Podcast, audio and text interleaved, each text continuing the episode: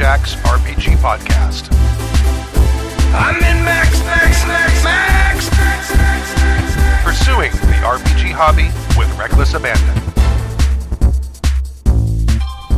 Why, hello, and welcome to season 26, episode 7 of Happy Jack's RPG Podcast. My name is Stu. Oh, hi, I'm Stork. I'm Joey. Joey, your mic is muted. Why is my mic? I don't know how to follow directions. That's Who are you why. again? Uh, I'm Joey. Apparently, last I checked. All right. Uh, what is that with the bings? Is that, Hi, is that's- that you or is that that's me? me this time. It is time. you. I don't- Okay, all right. Put this in my No pocket. worries. Hi. Uh, by the way, if uh, any of you are wondering where the convention episode is, I forgot to record it, so I have to download it off of YouTube, and I'll put it up, and then I'll put this one up. It's right there. No, it's actually. I just realized it's actually not on there because I forgot to hit record. The mm. the thing I scream at everyone else about, I did. so, but, but that will be up, and then this will be up probably around the same time, within fifteen or twenty minutes of each other. It's weird. In this episode of Happy Jack's RPG podcast, Jonathan from Spanaway asks how to get players to play. Uncommon Man sends another GMing exercise, and Costa from Adelaide sends us a horror story. But first, if you'd like to email us, you can email us at happyjacksrpg at gmail.com. That's happyjacksrpg at gmail.com. We are on the social meteors. We're on the Facebooks and the Twitters and the Instagrams and the MeWe's, Happy Jacks RPG, all one word.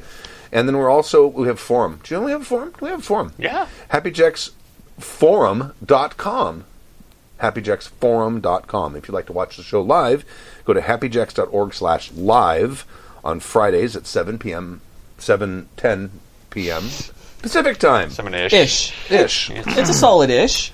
and uh, there's this thing called decuma i don't know if you've heard of it What's Decuma? decuma is it's it's like a a tarot based card game to like create worlds and and it, it's like a pre-game it's like it's your session zero in a deck It's the R and D for your RPG. Sure, it's that too. But it's in the Kickstarter and it's still going. And I mm-hmm. think they hit the gold. The like everything gets Yep. gold. Yeah. Yep. It's all gold. We like gold. It's all sparkly. I'm gonna make sure I have the have the URL right. Well, you just got a Decuma that's D E C U M A. GoldenLassoGames.com slash Kickstarter, and they're thirty five thousand dollars. And still going. And thirty-five thousand ninety-eight dollars. Yep. With one thousand one hundred and four backers, I backed it. Mm-hmm.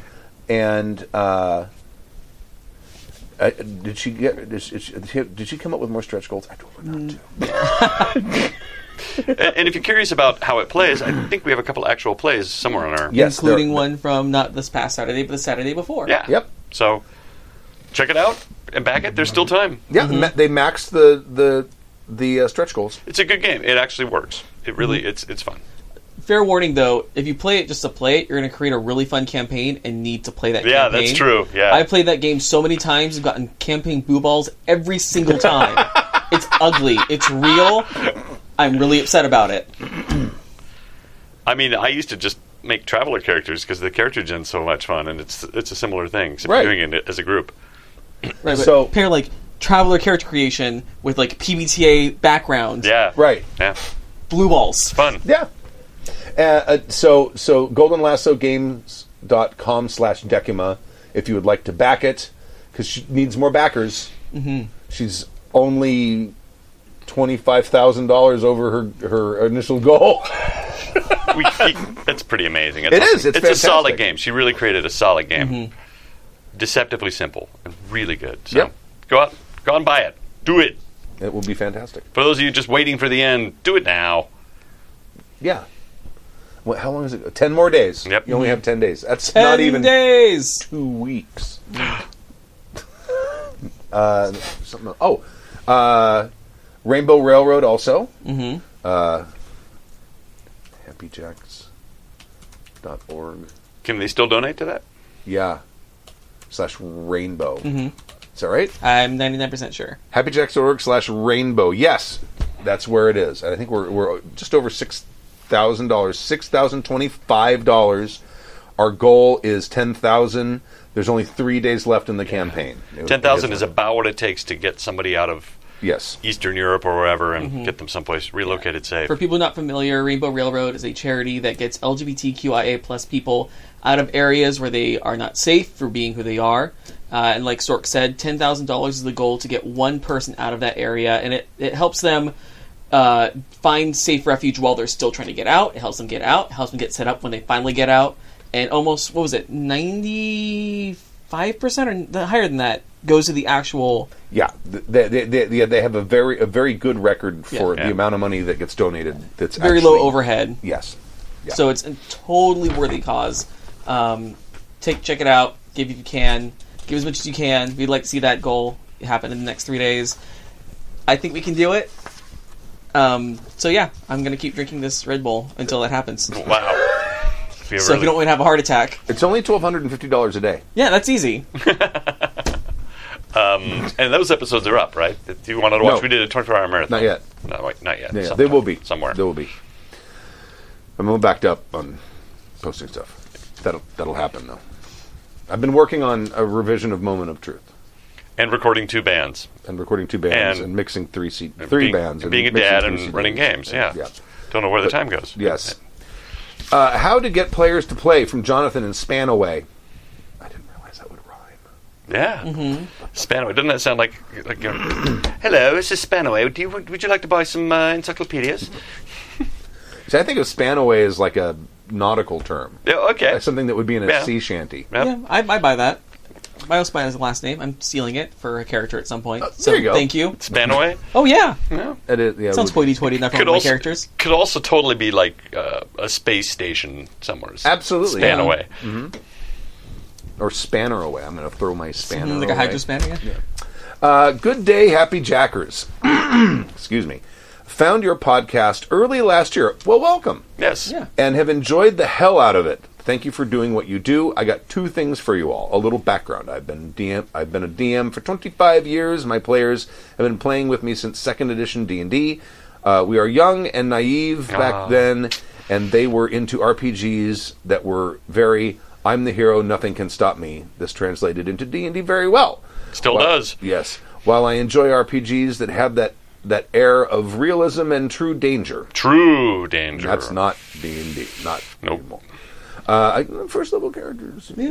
Uh, I do not uh, enjoy being a PC. Uh, I have a couple of times my characters usually end up being insane sooner or later due to my own control issues and the party's pace. Good self-awareness. Yeah, it's good to I, know. I appreciate you. yep. And the fact you're a sole GM is amazing. Like you're the unicorn. Now, here are the two issues.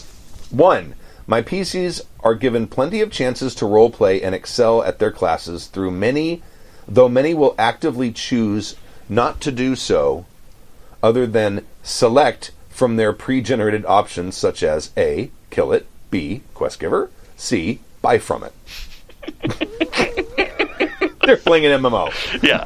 yeah. Does it have a yellow question mark? I, I ask it you for a clickable? quest. Clickable? Is Is it it clickable? clickable? Clickable. Right. Can I buy from it, or do I, does it give a quest? It doesn't. I we can't. kill it. Can I kill it? Yeah. Oh, I can't kill it either. Shit. I'll leave it. Uh, there, there have there has been decent role playing in in a Bloodborne style game I ran, though the campaign became a beast to manage and create challenging content for, and sadly, it died out. I use their backstories to create tons of NPCs that have flavor for them to explore. I would like some advice on how to have them roleplay more. We spoke about it in session zero, and they all agreed they wanted more role playing. Ellipses. Secondly, well, I'll, I'll read both of them. We'll go Yeah. back and, and answer them. I loathe D and D power creep. Yay! Yeah. Thank you for being so self-aware. Power power creep is creepy. Uh, it has been uh, it has been out system uh, our system probably for Yeah. so many years through numerous drafts. I love games that put the danger into combat with some madness. I love sci-fi, horror, and all those things. I own many other systems, and when I suggest them, I get, well, you can just use D and D to fit any setting. Wrong. I love D and D. D and D is my boy, but no, girl, no. Nope. I know I can. I can. Uh, that's not the point. It's the flavor. The make the flavor. It's the flavor. Lifesaver. Don't ever do that again. Why not? No, please do. I need I need a clip of it. Help me, help me, chat. I want a clip of that. Uh, this flavor. Uh, the mechanics, the uh, the li- the mechanics, the lifeblood of the game that D D just does not have. Fragged is a great example. Sci-fi, yes. Great mechanics, yes. They want to play, nope. Uh, just run the Mass Effect homebrew instead, is what they said. They are too xenophobic of new systems. I don't know if xenophobic is exactly the right word there. Hidebound. I would say hidebound. That's a system phobic. System phobic. It could be System-phobic. That could be someone who just doesn't like rules in general, though. That's I guess that's true. Yeah, but xenophobic. I guess he's trying to, you know, in case if it's an alien, it's an alien system. I'm afraid of Alien it. system, right? Yes. Uh, Travel's new- gonna pop out of their chest. Could happen. Exactly. Oh no, not again. kill me, kill me, kill me. Da, da, World of da, Darkness. da,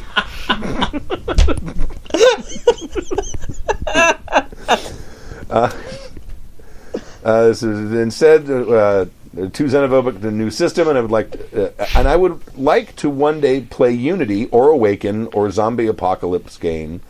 Sometimes I even think about going to my friendly local gaming store and running a one-off there because maybe it's just an itch I have.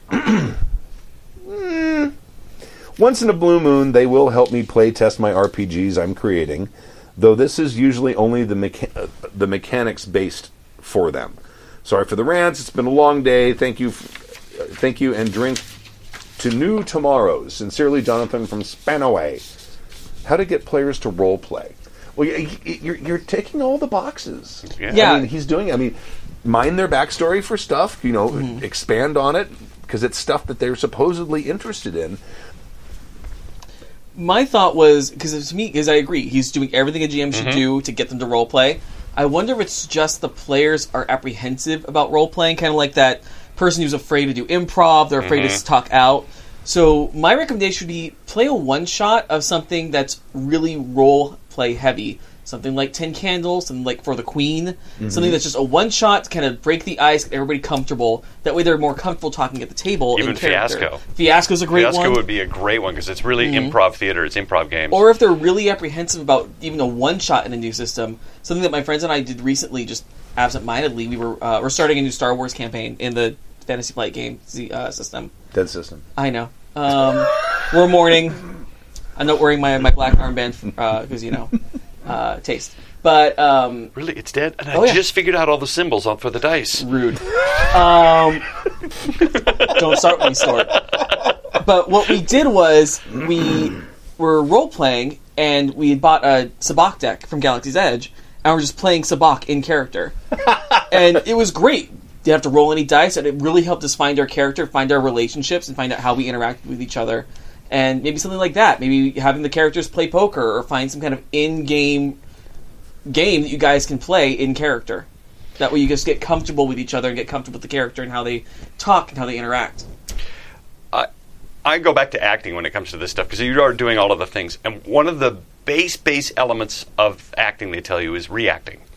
And one and any actor will tell you that when they are opposite a partner who is is really good and is in the scene and is committed in the scene, all of that stuff, it brings their them up too because mm-hmm. now all they have to do is react to whatever that person's throwing at them, and vice versa. Them the two, you get that feedback loop going, and magic happens. So in this case, it's almost like lead from the front or lead by example. Make sure your NPCs are a different character and that you never break as much as you can. Stay in character with those, so they're forced to interact as a character with those NPCs, as opposed to saying, "Well, the MP, the, the black the blacksmith uh, doesn't want to talk to you today," and and move on. You know, have the blacksmith come out, wiping his hands, and say, "Yes, what is it I can get for you today?" Um, and force them to interact. That's a strange as voice characters. for a for Yeah. a blacksmith. I don't trust that blacksmith. I don't either. I think you- he's I making think- golems in the back. Are you talking? Right? Are you, Yeah. Are you talking to me as your characters now? Hmm. I'm going to go find one with a Scottish accent. Thank you very You know, much. Um, Oh, and that's, that's the only thing I can think of because you, you need to sort you, you've done everything else, you did, but all you can do is just sort of not give them an out. So they they they have to get in. Eventually, hopefully, they get more comfortable doing it. yeah, but you don't. You also want to like make them uh, pressure them into role playing if they're not No, no, ready. no. And I feel like that could be seen as like, why are you looking at me and talking to me that way when I'm not ready to do that? Um, it sounds like they are. They want to. Maybe they just don't know Yeah. how. Maybe they just haven't Yeah. really explored That's true. Well, the ways that they feel Because comfortable doing Dave it. Kazay games that way. He's Mm-hmm. very much like he won't let you out. He, he puts you on and he gives you a moment, and, Right. and he starts interacting to Dave you as one of the basically runs a LARP at the table. but Yes, he does. that's I know I love it. I'm here for it, but it oof, it is it is a theatrical experience. it is. The, n- n- I I think there is there is some value in the idea of if, not forcing the players to to role play, setting an example as the GM and and being that character because one of the things that I think one of the barriers is that people get embarrassed and think it's stupid or whatever and they don't want to do it right. But if they see the GM making a total ass of himself and having a grand old time doing it. Eh, maybe uh, over time you'll get you'll get that to happen. That's exactly what I'm trying to say. Yeah. And and when somebody like Dave throws this unbelievably creative character at you, you you have. You, first of all, you're a little blown away, and then you're like, "Okay, well, if he's going to do it, I'm going to play into this and see He how does, far we can go." He does really good characterizations. He really does. I'm not saying that everybody needs to be as good as Dave Kazay, but Right. uh, I'm just saying that that is it, it. He's leading by example. Yes, exactly. Yeah, and I think, I think that, that really uh, the stuff that you're doing to try to incentivize them into into having some Yeah. some sort of personal skin in the game, and then and also leading by example. That's really, I mean, you're kind of ticking all the boxes. That's really all you can do. There is this fundamental thing that people play role playing games for different reasons. Yeah, mm-hmm. that's very true. And if they really, really, really like D and D, that means they probably really like resource management, well, and they really like combat. yeah, I was going to say it sounds like a lot of these guys play video games with their Mass Effect and Bloodborne, and I mean, there, so there's a whole sort of kill it and win kind of mentality when it Right. when you're coming from a video game. And I mean, in, in it, I, I just looked at the the uh, the population of your town, but you know, Tacoma's only ten miles away. you can find a different group. I mean, because you may, and it may, it may be one of those things. If if if, if it's you and, and three buddies who are playing, I don't know how many people are in, a- in the No, group. it said. But if it's you and three buddies, you know, maybe you you do want to go take one of these games you really want to try mm-hmm. and put something up at your mm-hmm. local gaming store if it's in if it's in your town. If not, go to Tacoma. I'm sure they got game stores in Tacoma. De- definitely. And and and go and put say, hey, I'm going to run this game. If anyone's interested in playing it on you know Saturday at Yeah. four or whatever, and people show up and. It's just like what we used to when when I was building a gaming group back in you know during college and the years after college, we would go to the go to conventions and run games and like okay that guy's a great role player. Hey what's your name? Where, where do you live? Do you want to you mm-hmm. want to join our game? Mm-hmm. And, and we do that all the time. And i met some amazing role players at going to game conventions and i'm sure they've got game conventions up there go to and go to them and, and start trying to find more people. Because what'll happen is if you if it's you and three or four guys and all of a sudden you you bring someone in who's all who also has that itch to role play that that's going to elevate the table a little bit mm-hmm. Yeah, you've got that acting partner who's really good mm-hmm. at it. Here's the other thing too: you, you don't you don't have to keep playing the same game with the same people if they don't want to. Like you said, go off and do a one shot. How many how many different games do you run a week? Two, too two. So you could be running another game with another group of people to scratch it because you're the GM. I mean, I, you know, for politics, I suppose you could invite the friends. Like, I'm going to be starting a. What did, what did you say? A fragged game. If you guys want to come join me, that's fine. But I'm going to go down. We're going to Yeah. start at the at the local game store. If you guys want to come join me, that's great. Otherwise, every Wednesday, that's where I'm going to be, and, And- then weekends we'll do this. And so, maybe that FOMO will get them more interested in these other games. yeah, they might go. Hey, you, you know, You're playing without me? yeah, but we're you know, I, I I think that because you really really like to GM, go do it, man. Mm-hmm. I mean, Stu Stu's run a bunch of games without me, and I don't hate him. I don't like him, but I don't hate him. no one likes me and you know, and that's and it's fine because you, it's amazing sometimes when you get a, a different people how they react and play. It, it, it changes your game. It, it suddenly things that you thought were boring or whatever become all brand new again. I mean, uh, you get whenever you're running for a, a different group of people, I'm sure you get it's a completely different game. It's a completely different vibe. It's a completely different Oh, feeling. sure. Mm-hmm. It's so much. It's so much more fun as a GM. It reignites you again. It re- it's like reading two different books. You know, you've, you've got this book over here and you love it, and you've got this book over here and they're, they're different, Mm-hmm. and and but both enjoyable. And you learn more about yourself when you play with new people too. Yeah. That's why at cons I was trying to Oh, sign yeah. up for one game where I know no one at the table. Yeah. Yeah. Just to see what happens. I Mm-hmm. I think that's important. I mean, and, and s- sitting if you're especially because he primarily GMs, Mm-hmm. getting sitting down at a table where someone else is GMing, you're going to learn something. oh, absolutely. it- I mean, it, you may learn what not to do, but you may also find out, oh, I really like the guy the way this guy narrates Yeah. stuff, or I really like mm-hmm. that you know how, how this this person's you know does their mm-hmm. characterizations, or mm-hmm. or how how what whatever it is, you will you will learn techniques by watching other GMs and playing in their even if you're not playing in the game, just observing the game, mm-hmm. you'll learn shit about mm-hmm. how to GM. And it, it, it just makes you a better GM. It- and also, game conventions. Yeah. Take your whole group to a game uh-huh. yeah, convention. totally.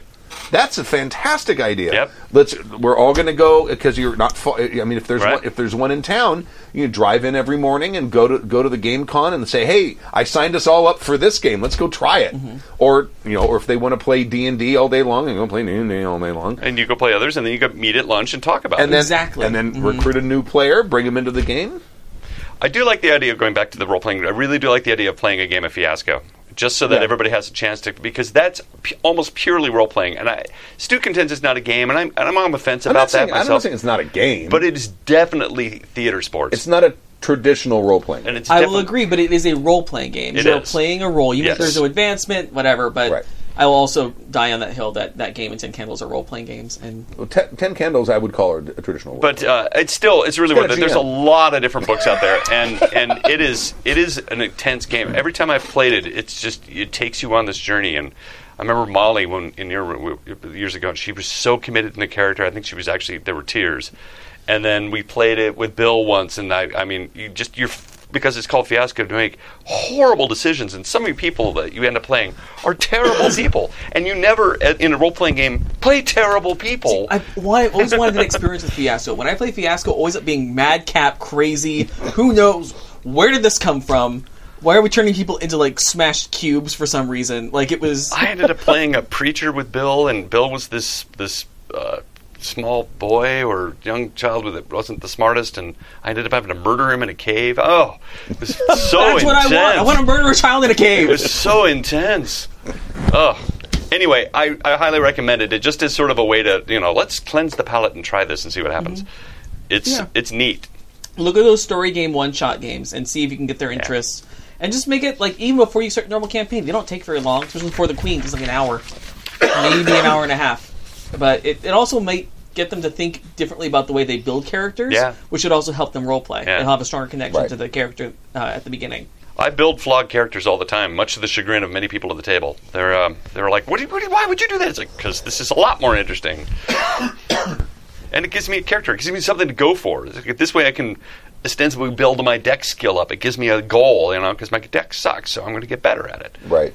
They, and and it, there's also a possibility that they just want to play D and D and then they're not Yeah. going to change. Yeah, there's okay. a lot of there's a lot of people like that. Yep. I mean, And there's nothing wrong with that, but it's true. And that that's one other thing I wanted to mention is sometimes people are, are afraid to learn new things because it makes them they they don't know what's going on. They're not comfortable. They're not comfortable showing that they don't know.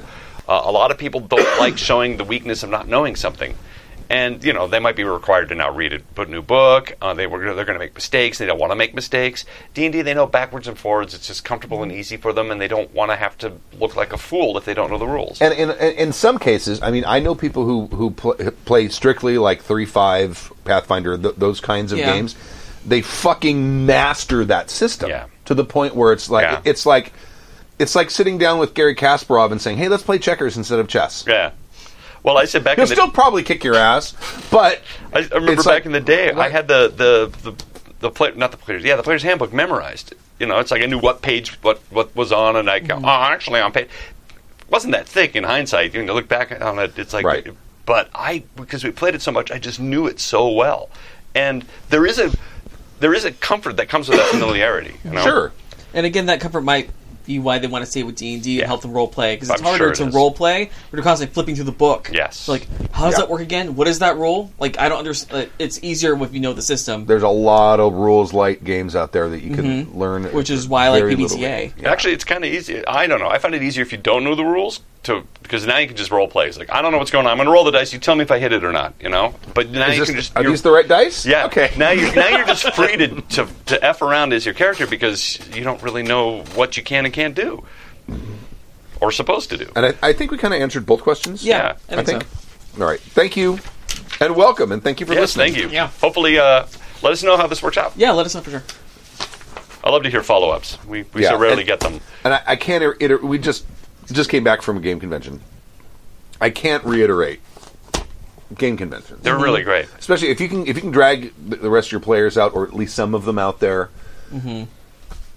go to open gaming or if you have a games on demand because that's starting to spread mm-hmm. started in, i think at gen con is what the first people that had it i'm not sure if they were the first ones but now we have it at our Strategicon It's games hugely popular. and it, yeah and it's it's become its own almost it's almost its own department yeah, now it's really cool. Um, and, and Stu, sorry, Stu almost exclusively GMs, but when he goes to cons, uh, you you played. Did you play I, at all this? I didn't this time. I only ran one the one game because I had Zachary with me, so we went and played Artemis, which is the So bridge simulator. good. So much fun. He's a war criminal, This is my shocked face. right? I was playing the comms officer, Okay. and I'm like, they just surrendered, and Zachary's like. I'm sorry, I didn't get that message. The apple doesn't fall too far from the tree, does no, it? but it was it was a lot. That was a lot of fun. So, and I've already booked my room for September. Nice. Wow. So uh, I got a, a larger room in case because my daughter was in tears that she didn't get to go. So now she can go too. See, Uh, some fun for the whole family. Yeah. Th- but uh, r- seriously, I mean, it's a great place to meet people who love the same hobby that you love. Yeah. Mm-hmm. I just love trying out. It, it gives me a safe place to try out new systems. Exactly. Because now it's like you can show up and go, I have never played this before, and Mm-hmm. so you can be a fool and decide, you know, and dip your toe into that system that you've always heard about, and like, all right, This I- last con, I played Fate for the first time. Played I'd what? never played Fate. Oh, really? Oh, really? What'd you think? It was fine. It was good. Yeah. I see where a lot of current uh, game developers are getting ideas from Fate as far as Yeah. uh, tapping story elements and creating things on the fly. And Right. I see that a lot of that coming from Fate. But it was it was good. It mm-hmm. was I had a lot of fun. The the the um, I played uh, Dogs in the Vineyard, mm-hmm. which is a fantastic game. I had a lot of fun. But the, the, the, the biggest thing about that, if someone is, is willing to go to the trouble to run a game at a mm. convention, they love that game, mm-hmm. right? They really, really enjoy playing that game. So if you come up to them and say, "Hey, I've never played this game," they they they see you as a recruit. Yeah, Oh, yeah. they're gonna- They yeah. don't. They're not saying, "Oh God." Have you read any a of our newbie." literature? I've never. Yeah. s- I've, I mean, I've never e- encountered that. I mean, in the old days, sure, I but, encountered it once or twice at our con, but you're right. For most of the time, It's very few and far between Everybody now. really is, and, and they know the system backwards and forwards, and you, you are learning that, that system from a master. and they want you to like it Yeah. too. They they want you to like g- g- g- Yeah. join their their Yeah. growing cadre of players that love this game. Yeah. So I mean, e- even even the Adventures League, the D and D Adventures League. Mm-hmm. Everyone who I've talked to who's who's gone and play, played over there, it's very D and D. It's very what you would expect from D and D. But as far as they said, but the people, super nice, super fantastic, very helpful, uh, very friendly, very welcoming. and we'd heard all these horror stories about Oh, people yeah. just being complete, you know, douches to other right. people. Yeah, there and there. I mean, I'm sure that happens. Yeah, it happens everywhere. Yeah, but I mean, at a convention, everyone is there because they love something about that hobby, Right. and they want to share it. And, and that's true. Even even in, true. you go to open gaming or the miniatures gaming and stuff, and you ask them ask them some questions. Unless someone's losing and they're grumpy, Grumpy gamers? especially mini miniatures gamers. But that, and they'll sit down and talk and like, oh here, you want to play? You want to you want to play this, this this section of the army? Here, I'll show you how to, how to Yeah. do it. It's, it, it's so much fun. All right, uh, GMing exercise from Uncommon Man. Who would like to read this? I'll read it. Okay. P.S. Prescriptum. Uh, you seem to like the last two, so let's see if Stork and Pooja are there this time too. Pooja's not here. One of the two. Uh, exercise three. These are GMing exercises. This is like there's no wrong answers. The setting and system is up to you. Go for what you usually run or something else. The premise the untouchable enemy. A well liked or and politically powerful person is, in the eyes of the PCs, the BBEG, but they can't be fought directly. One is the person objectively evil. Okay, that's that's, that's answer each question. Okay, cool. All right. So first of all, so But the- what, what you're sort of setting? yeah, I have to come up with an untouchable enemy. Um, uh, I guess I'll go with sci- a sci-fi setting, mm-hmm. just because I keep I keep going. So why not? We'll go with a sci-fi setting. Um, and my untouchable enemy. Uh, I think I'm going to make it a a politically protected war criminal. All right? Okay. So somebody who has done questionable things, probably, but has been forgiven by the government, right? Okay. So that so that their, their crimes have been forgiven, and now you know, even though you know that they're Okay. okay. Sure. Um, I'll go.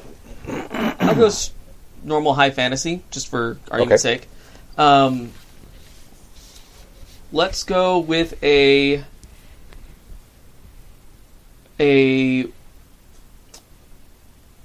a ruler from a neighboring country, um, a trade partner for your your wherever you're from, wherever you're working for. They're the trade. They're a trade partner of that organization or that kingdom or And that's kind of what makes them untouchable. Is that? yeah, they, the they need them. Like it's still yeah. You they need that that person alive and as a resource. I'll, I'll say um, uh, the CEO of a mega corporation. I'll go modern. Nice. Okay.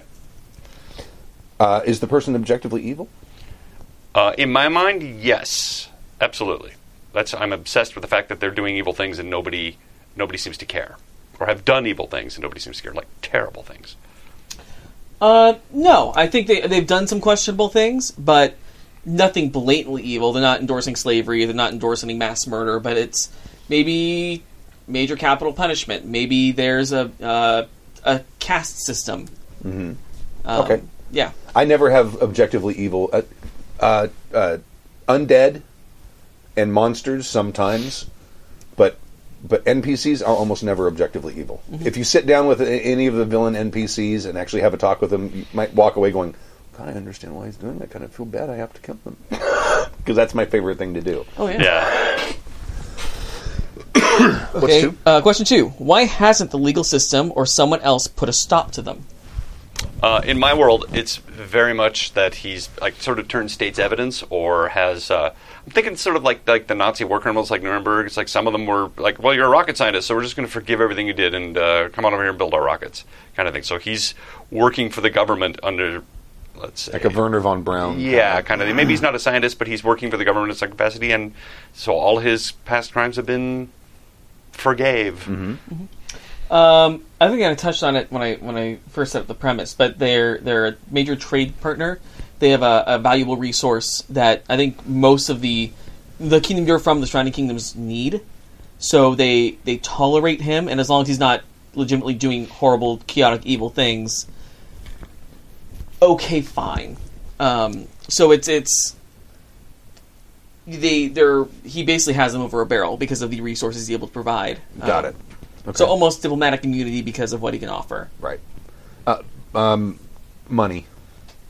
Yeah. Yeah. He can afford the best lawyers. Yeah. He can buy off judges. Yeah. Whatever he needs to do. Uh, three. How is legal political system stopping the PCs from acting?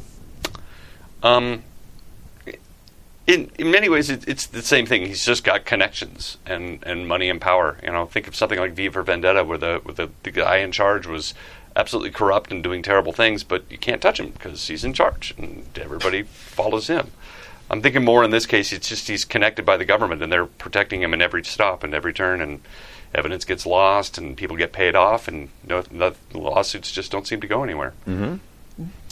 Um, I think there's a lot of diplomacy. I think there's a lot of tit for tat happening. Um, and the the main concern of the, your kingdom that you're from is that if someone were to take them out, it would create a power vacuum.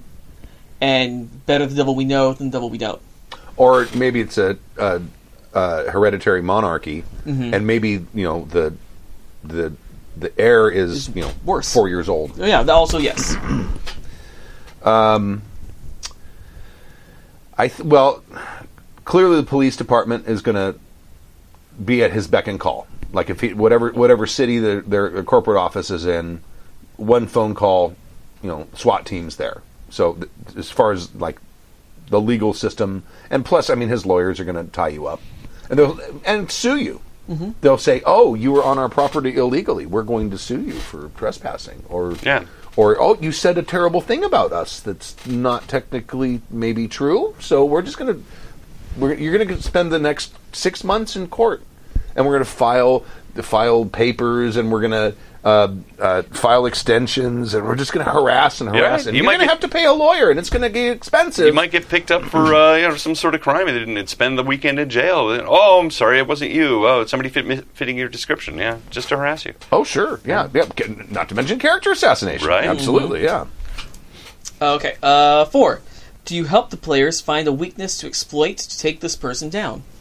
Uh, if the players are into doing some research, then absolutely. But again, I'm like Stu. I'm just going to set it up and then react to however they do it. But if they if they just decide to you know commandeer a ship and go to this planet and blast him out, you know, it's going to be consequences. If they try to do some research and find out, you know, where he lives, what his habits are, who his connections are, if there's a, a loophole, then yeah, I'll work with them absolutely. And then just like Stu, I'm going to listen Oh, and see what they say. And I'm like, oh yeah, maybe they, maybe he does have a child that they could leverage mm, or something. That's horrible, but um, yeah, um, if they do the research. If they're just going to blast their way in, then I'm just going to use what I set up, which is you know he lives in a uh, armored community and the government's protecting them, and they're going to come at you with everything they have. right. Uh, basically, I, I agree. I, I, if they want to go that route, they want to do the footwork and figure out a way to maybe fi- uh, get the resources out from this kingdom so that they don't have to deal with them anymore, or if they can do some kind of puppet government. If they figure all that stuff out, if they want to, if they want to bard their way through it, I'm not going to stop them. um, but you know, they have to do the work, and I will I will support them with any information I can give them. Right. But there are repercussions whether they succeed or fail. Yeah. I'm not. Yeah, just. I I guess the thing is, do you help the players find weakness or exploit? I'm not going to give it to them, and I think No. you agree. You just Yeah. don't- I'm not going to. Here's how you win. It's that's. You're going to yes and it. but Yeah, yes, mhm. Yeah, And- I mean, it's it's like they're going to talk about maybe he's got a vice. yeah. Oh, maybe he does. Maybe he does. Yeah, I think he does have a vice, and if you decide to go looking for a vice, you're probably going to find one. Yeah. Right. absolutely. Okay. Uh, five. After a game session, one of the players comes to you and says their PC wants to double cross the other PCs. How do you handle this? Yeah, that's a little tricky. First of all, I would set up a Slack channel so that that person could email me and talk to me about it, and we could do it afterwards. Uh, I, I would also just want to be very clear that there's probably going to be consequences to them doing this. That the rest of the party might legitimately hate you as a person after this game happens this way. Um, I would also read the temperature of the group, and I might explain to them like maybe we just do this above board, like this is actually happening, and everybody can. Rub if you have a bunch of really good role players, they're just going to go with it, and everything will be fine. If if if you're going to try to really want to surprise them and backstab them, that's another thing. It's a it's going to be a game by game, group by group basis on how I would handle that because it could get it could really backfire and and it could hurt people's feelings legitimately. Yeah. So I, I would have to gauge the temperature of that group and figure out how to handle it. Yeah. My first question would be, what do you plan to get out of this? Just on, you know, in character, out of character, at the table, and off the table. Are you trying to retire your character? Do you are you tired of this character? You think this is an interesting way to get them away to get a new character in? Because when that happens in a group, it's really hard to reestablish that kind of trust Yeah. with another character who just backstabbed you all. So for me, it would almost seem what a grand exit. If you want to do that, cool, but they're probably going to die or have to run away, and then they're mine now. Um, if you are hoping to do that and still have some kind of relationship with the party, Yeah. uh, I, I would maybe check with at least one other person in the party and be like, "Hey, I'm thinking about doing this. Can I do this through you? Can we can we have this connection? Can we have this scene so that maybe you know you can back me up a little bit, or under, maybe you're my my conscience and trying to get the party to welcome me back if they're up to that. It's it's really like Stork said, it's really really touch and go. Um, I I don't know. I mean, it's if they want to do it, there again there are consequences, and I want to I would want to talk that through with the person one on one before Yeah. we even brought it up to the table. Well, Yeah. and you don't want the consequences to be real world. Right. Exactly. That's what I mean. Consequences all over. Uh, I, I, for me, it would depend on, what, on the game I'm running. I mean, if I'm running a vampire game and you're not expecting someone that's going to, one of the other player characters is going to backstab you at some point, you probably never played vampire. I don't know what you're talking about, Stu. But I mean, and also I think that is that is the sort of thing, and I think probably ev- I don't do this, but it probably should. Probably every game you should have a conversation about that sort of uh, PC to Yeah. PC betrayal, whether it's on the table or off the table. Uh, if people are working for t- towards cross purposes, how far is the table comfortable in letting that go? Is it going to go all the way down to combat? Yeah. or is it going to be you know trying to embarrass each other in court or something like that? I mean, there's there's there's there's ways there's if you have a conversation ahead of time, and Yeah. everyone's like, yeah, that's that's okay, sure, whatever, yeah, but you know, no holds barred, then there you go. But but and that I think that probably is one of those things that you should always have on the on the table when you're having your session zero is is is PC versus PC conflict. Well, conflict itself, no, is fine. But Yeah. but act when it when it PvP. act- PvP. If it actually comes down to something like that, are people cool with that? Are they not cool with that? Mm. Get the comfort level of the players ahead of time. Now, obviously, you know if you're already running a game and all of a sudden this gets sprung on you, which is kind of what, what what's happening Mm-hmm. here. That's a little bit different. And I think you got you really have to kind of read the table. It also depends on the level of the betrayal. I mean, with- I played a game, a Star Wars game, where Trig basically betrayed the party, but mostly he just ran away. But it kind of left the party in a bad place. I know that. Oh, he betrayed the party. I know that Bill in a Traveller game, like, I fully betrayed the party, and it, it, it- what what I what I would really want to be careful about is that the, that the player and the and the GM aren't seeing as being cahoots against the rest of the players because when that finally gets revealed and they're like, "Oh my God, have you guys been plotting this against us this whole time?" People are going to get hurt. I mean, we were in a game once where somebody was definitely not working in the party's best interest. He was only working for himself, and he ended up screwing up a lot of the game Yes. because he was keeping clues from the rest of the party. He was, a, you know, he he was obviously doing. He was playing a whole nother game behind the rest of the players' backs. And even though we knew it was going on, after a while, it, it got to be, it got to really sort of piss people off. It just wasn't funny anymore. right. And you got to be careful about that because basically what's going to happen is if this person's plotting, he's going to be playing a whole other game. It's like people are going to leave the room for 40 minutes while the GM and he discuss what's going on. So it, it yeah, yeah, it's this real slippery slope. You have to be very careful. And again, it depends on the group. If everybody's grown up and they want to sit in the room and listen to you guys talk about how they're going to get betray the party and, and they're cool with that, that's cool. But mm, My, my other concern would be how much lead up has there been to this betrayal? If it's something like I'm playing the rogue and Ivan kind of, you know, the lone wolf. Um, I have many opinions about that uh, that trope. Um, and I'm kind of the anti-hero and I'm kind of doing my own thing and you betray the party. Okay. You know, I could see that happening and again we'd have to have those conversations, but it wouldn't be a huge thing. If you're the healing cleric of light and you decide you're going to betray the party for X, Y, or Z reason, and it comes out of fucking nowhere, Yeah. that's an issue. Like that's just bad storytelling. And that's also a, probably a player who wants to play something else. Exactly. it, it, it does run the risk of ruining the game for the rest of the players. Mm-hmm. Is that you've gone through and you know you've, you've basically either set them up or again the GM has to be cool about it because there has to be a way that the players that are being betrayed don't end up like their game isn't completely ruined. They don't end up all in jail or dead or mm-hmm. something. You know what I mean? Because then it's like this player has won D and D, and that sucks. But on the bright side, at least he's asking you about it before he does it, Yeah. and not springing it on you at the table right there. Because that's not fun for anybody. No. As a side note, what you were saying, I don't know because of my the way my brain works. I want to make a escape artist bard called No Holds Barred. It's so bad. It's Stork. so awesome, It's though. so bad. It's a No Holds Barred. It's going to be an escape artist. He works in a circus. Oh. I'm doing it. Horror story Horror story. That wasn't the horror story. from Costa and Adelaide. Hey, Jackers, Costa here from Adelaide. I'll tell you a horror story with a few red flags and lesson to be learned. Fair safety disclaimer that this tale has suicidal thoughts in the role play. I. How long? Did, how long? Oh my goodness! I may, There may is have a reason I volunteered to read number I will make a mention just before their scene occurs in case any listeners wish to not listen to that part of the email. Sorry in advance for the massive length. So, for the setup to the story, I am running a Call of Cthulhu D&D 3.5 mashup game for some of my regular players. The idea of the campaign was to bring sanity mechanics to D&D and have a harsher setting for the players to muck about in where the magic was rare, healing was near non-existent, and the threat of going insane was more scary than PC death. Standard Call of Cthulhu, honestly. Mm-hmm. I ask all the players to roll 3d6 down the line. Hardcore rules. Yep. Many of the players were scared they will get low rolls and will not be effective at all thing at all the things. The whole exercise I wanted to show them was that you don't need 18s and everything to enjoy the game. They all caught on pretty quick in the idea uh, to the idea and later told me that this campaign they would never forget for its gritty, epic moments of high stakes tension. We roll three lines, and they chose which ones sounded the most interesting to play. Most of the players had one or two good stats, with, with three being below average, some in the very low category.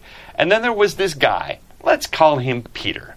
Peter. Peter. Horrible Peter. Horrible Peter, that's the one. Mm-hmm. Peter rolls for stats and gets nothing lower than a 13 with two 18s. Naturally, he puts the 18s into strength and constitution. When I ask him to bring some, down some of those numbers so that he doesn't feel out of place with the other players in the campaign team, he objected. But I never roll this roll. I'm going to keep them. I don't know if I blame him for that. Yeah, Me I don't either. blame him for that. I, I would mean, definitely do the same thing. What I love is that he put them in strength and constitution when it's clearly a Cthulhu game. Like, good, good fucking luck. Right. Yeah. Red flag number one. He only rolled one stat line and said that he would stick with it, while all the others had uh, HP between 3 and 7 at best. Here he was at 14 at level 1, which further increased to 28 and beyond after every level 1 due to some lucky rolls, while no one else cracked double digits till level 3. I thought to just keep the game moving forward and make sure everyone was enjoying themselves and the story, and it was all crafted together. I asked the players to find some character art inspiration, uh, inspiration for the concept that they have after session one. Peter says that his character is one of the characters from JoJo's Bizarre Adventures, anime fight man show about a wackiness uh, having a magical entity that fights battle for you. That is the simplest way I can put it. I know the neckbeards are going to be screaming at me, but it's enough for you to get the point of the story. Google it if you want some ideas of the style. Red flag number two. He didn't say his character was like the character from JoJo. He said his character was the character oh. from JoJo. That's a little weird. I'll skip some of the fluff. I'm playing Dracula. Yeah, exactly. I'll skip some of the fluff, and the party finds themselves on the run and harboring away on a boat from the township to the from one township to the next. Between sessions, I'm talking to the PCs about these cool NPC ideas I have for them to interact with and learn cool abilities off of. Party loves the idea and these mentor characters, all except Peter. Peter starts going on that uh, I'm only introducing the NPCs to kill his PC, and I'm totally just trying to kill him off. I tell him that this is not the case very clearly, and he does not listen. Red flag number three. If the GM tells you he isn't trying to kill your PC, they're probably not trying to kill your PC until you piss them off enough, like, and then they will. I, I, That he suffers from post-traumatic bad GM disorder. yeah. Or just a good healthy case of paranoia. Right? Yeah. just because you're not out to get you doesn't mean they're Not out to get you, yeah. Um, next session starts. Peter's JoJo character has a fist fight with the ship's half giant man, Franz. Captain of the ship calls for a spar between the two, and the party's excited to see who will win. As I mentioned before in this game, where the world. Uh, the game world where magic is super rare and healing is not something that happens beyond natural sources. If you lose an eye, you better find an eye patch. Trigger warning disclosure for the next part. Peter is fighting, as he does, ambidextrous style, as that is what the JoJo character does. Franz takes a huge swing and crits. Ooh. I refer to my crit table and describe the following. the force of Franz's blow connects your contacts your wrist, you hear something crack. Your wrist is broken. The whole party is amazed and excited by this. They see the arc of this character flash before their eyes, needing to learn to fight one handed or feign his fighting prowess under the guise of one working hand. The possibilities were amazing. I ask Peter what he wants to do. He responds with I walk off the side of the ship and commit suicide. Everyone, including oh myself, is stunned and shocked by this. Of all the answers he could have given, this was not what we were expecting. At I, least grab a cannonball first. Right? Like, at least make it dramatic. I ask him why. He says that his character wouldn't want to live if he couldn't fight two handed. Oh my god. Red flag number three or number four. Peter was so committed to his character being one way that he refused to have the game change that idea in his head at all. I end up having to retcon that one of the PCs has this one-time fixability he can use on Peter's PC's wrist to fix it, but it knocks out this PC for two days. Two days, which is the dramatically appropriate amount of time to be Exactly. knocked out, um, and uh, a bed rest, and nearly and nearly damages him in the same way. Uh, the session eventually deflates, and we all go about our ways, trying not to discuss it further, but all of us individually check in on Peter to see if he is okay. Campaign continues until eventually Peter feels his character is too strong against the other PCs and doesn't take the campaign scene.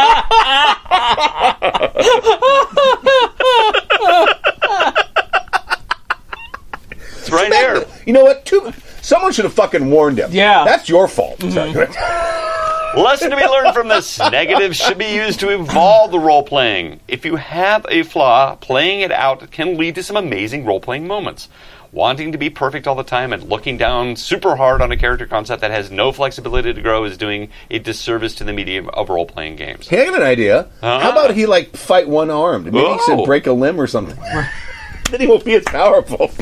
But hey, that's just my opinion. Would love to hear your thoughts on the matter. Costa from Ad- Adelaide. P.S. Sorry about restarting the flame war on D&D classes versus non-class systems a while back at the start of the session. After reading that email, I kind of had an anxiety breakdown because my email was not well written and sort of messed up the point I was going for. To hear all the anger it produced and only be able to listen and not elaborate my points was hard. Nearly made me stop listening to the show that I've been following for years now that an entire backlog is up to date, and I'm back to wanting to both listen and write in some more. Another show now. PPS drink. Footnote for Stu. Really sorry if this email's too long. No, it's right on the edge, but that's not too long. No. The the um, except for the except for the the the wanting him to to drop his stats. Right. Mm-hmm. I mean, if you're playing hardcore, roll your stats, and that's what you get. Yeah. That's what you That's, get. that's what you get, yeah. And a lot of times you'll get knocked out by one of those other stats. But, uh, First D&D game I ever played, we had a druid who had like a 18 dexterity, and wham, got smacked by an ogre Yeah. And one shotted dead. Like, Yeah. and that's the thing, you can get overconfident and get cocky. It's like, I'll handle this, you guys wait here. And then, and then yeah. Yeah. Oh, uh, I guess, yeah, D&D really does need a group to help, especially if there's no heals. Oh yeah, Yeah. and, and, and a D twenty is real swingy. oh, It- the only problem is it sounds like Peter would not accept the fact that he killed his own character by accident because he was too cocky. It sounds like he would blame the other players. You guys didn't help. It's like, we can't hit it. We don't have the stats. you decided to go and attack the big guy. We were trying to talk our way out because we can't hit it. Yeah, it's um, it sounds like this guy was kind of a douchebag to start with, and Yeah. um, it seems like you tried to give all the breaks. You were even nice to him towards the end because you guys were checking on him to make sure if he was okay. And, and at my point, it seems like he was just being a whiny bitch, and I would have been mad at him. I'm like, I don't want to play this character anymore. You guys ruined it for me. It's ostensibly what he's saying. I'm going to commit suicide and be passive aggressive. I'm going to hold my breath until you fix my character. Hmm. in that case, I've been like, okay, great, we fixed your wrist, but guess what? It's not as good as it was. Right. Now your strength's a 16. that's what it smacks There you up to go. me is that he is he basically did a whole you know I'm gonna I'm gonna leave and take my toys with me kind of moment with his character. through a, threw a hissy fit. Um, Yeah. and I kind of almost would have said, "Really, you want to commit suicide?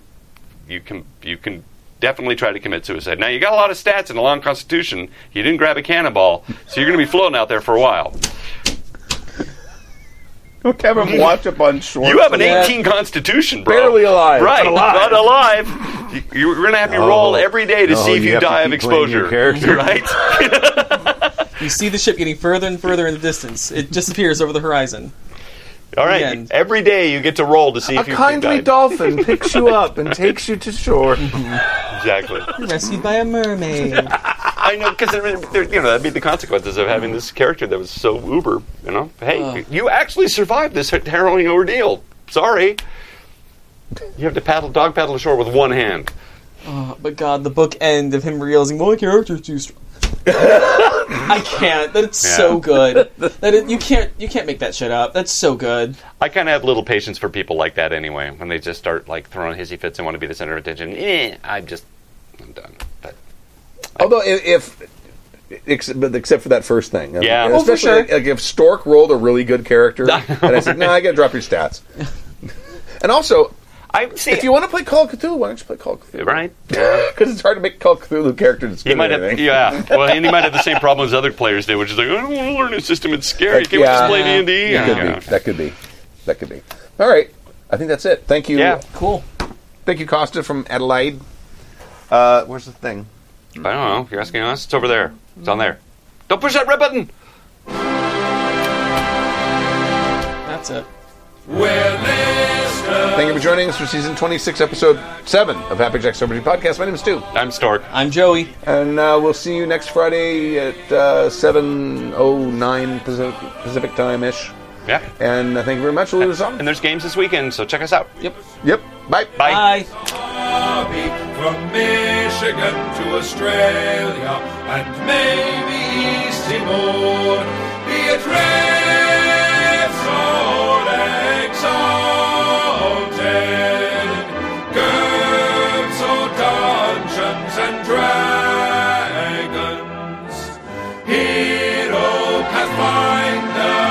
Or Savage Worlds,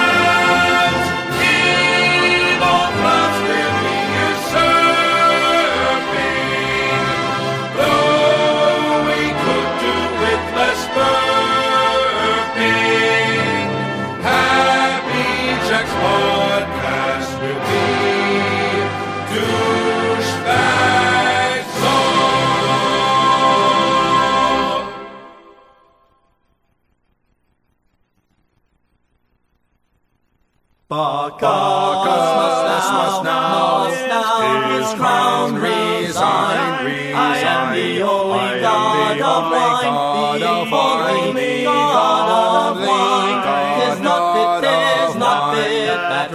that red should be. That red should be, tis not fit. That red competition set, In competition set.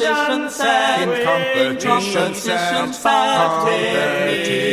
competition. Who can drink more? Who can drink more? drink ten drink more than he, than times he. Can drink Can ten drink ten times times more than he. more than Who he. can Drink ten than he. times more? Drink ten times, drink more than he. Make a new world. Make Power, new world. divine, Powers divine, divine. world stuck Make a nothing else new but world. one. A new world. Powers divine, a world. Make a new A new world. with nothing else but wine. Make a new world, ye with nothing else. but wine, wine, wine, wine. A new world stuck with nothing else. but wine. Let wine be earth and air, let wine be air, let wine be air, let wine be air, let wine be earth there and let that wine. And let that wine be all for me. and let that wine be all be all for me.